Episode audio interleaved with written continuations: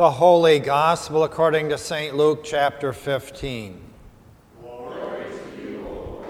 now all the tax collectors and sinners were coming near to listen to him.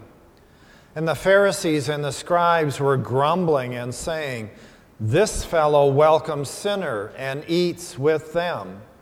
So he told them this parable Which of you, having a hundred sheep and losing one of them, does not leave the 99 in the wilderness and go after the one that is lost until he finds it. And when he has found it, he lays it on his shoulder and rejoices. And when he comes home, he calls together his friends and neighbors, saying, Rejoice with me, for I have found my sheep that was lost. Just so, I tell you, there will be more joy in heaven over one sinner who repents than over 99 righteous persons who need no repentance?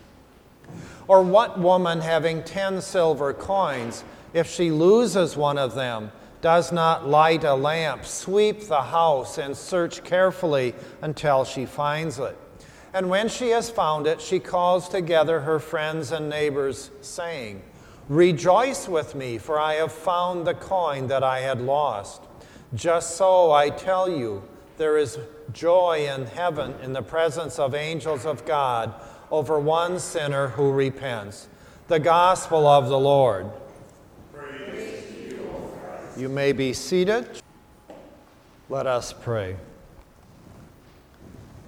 Almighty God, you call us to be your disciples. You have given us grace, you have given us salvation, you have given us love. And in discipleship, we are to share that with others. Amen.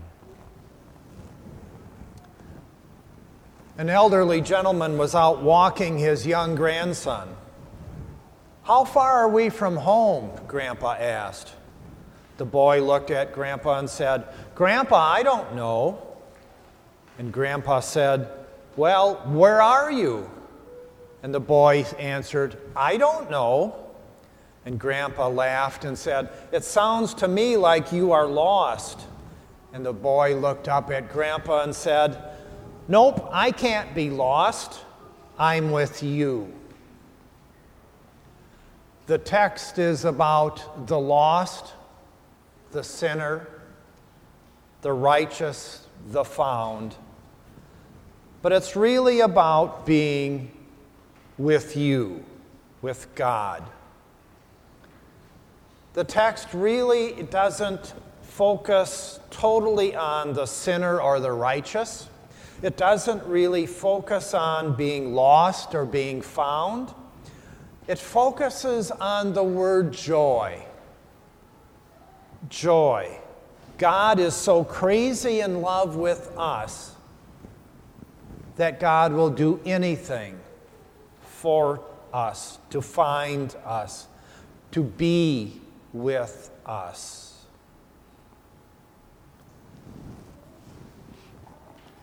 Would we do that?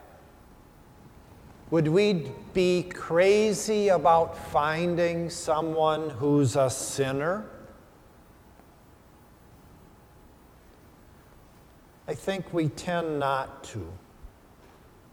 But God does. God puts everything at risk like lighting a lamp and sweeping and sweeping and sweeping all night long until the lost was found. Thanks be to God. So the text is about who's in and who's out. The first thing we see is eating. Now, this isn't like going to Stefan's and grabbing a sandwich and then leaving. Eating is table fellowship, like going to Stefan's on Monday morning and having coffee, hearing some gossip, making some gossip, finding out who's sick, finding out who needs a visit. That friendship. And that's what Jesus is doing. He's eating with tax collectors and sinners. The scribes and the Pharisees don't think it's right. So, what does that mean for us? Are we naming sinners today? And then are we going and looking for them? And then are we sitting down and eating with them? Not just saying words?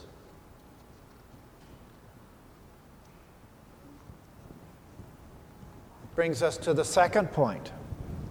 And the kids said this very correctly. Are you sinners? Yes, we're all sinners. But it doesn't say that in Luke. Luke is talking about a sinner who has a habit of sinning that is so well known. All of the community knows it. They know that it's second nature for that person to sin. And Luke talks about the righteous. And the righteous are those who know the law and try to live up to it. And then and then the Pharisees and the scribes are upset because Jesus is with those people who are untouchable. Jesus is with the public outcast. Jesus is with the sinners that are well known. And he's eating, and he's talking, and he's being with those people. And the righteous people are concerned. What is Jesus doing? And so Jesus tells two parables.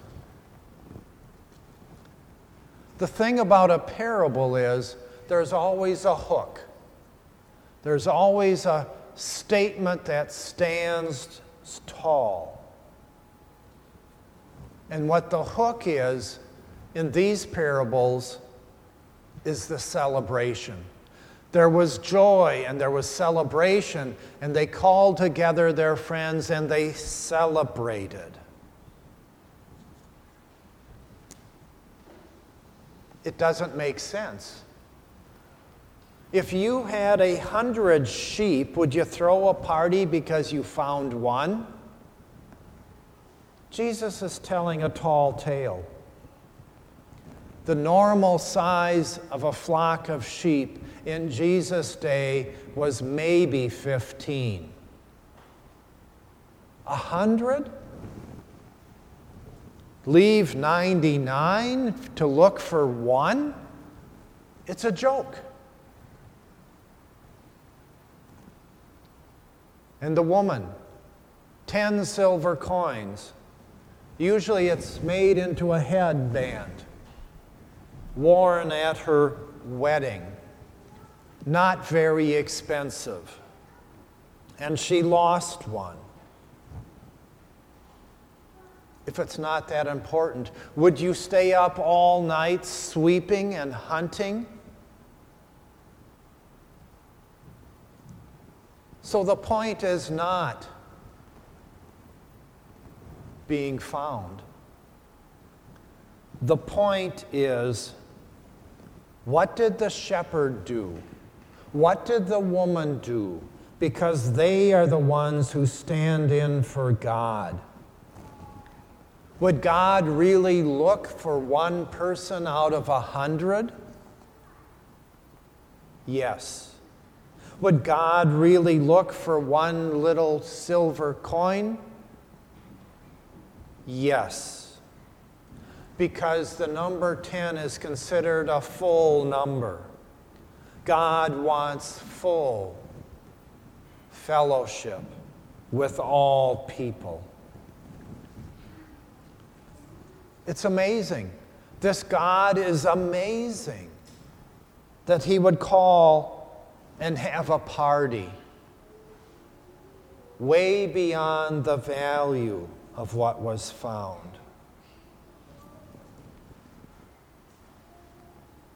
And that leads us back to the first sentence. All the tax collectors and sinners were drawing near in order to hear him. Why? Why would the tax collectors and sinners come near Jesus? Why would they risk being humiliated by the righteous? Why would they put their lives in dangers just to hear Jesus?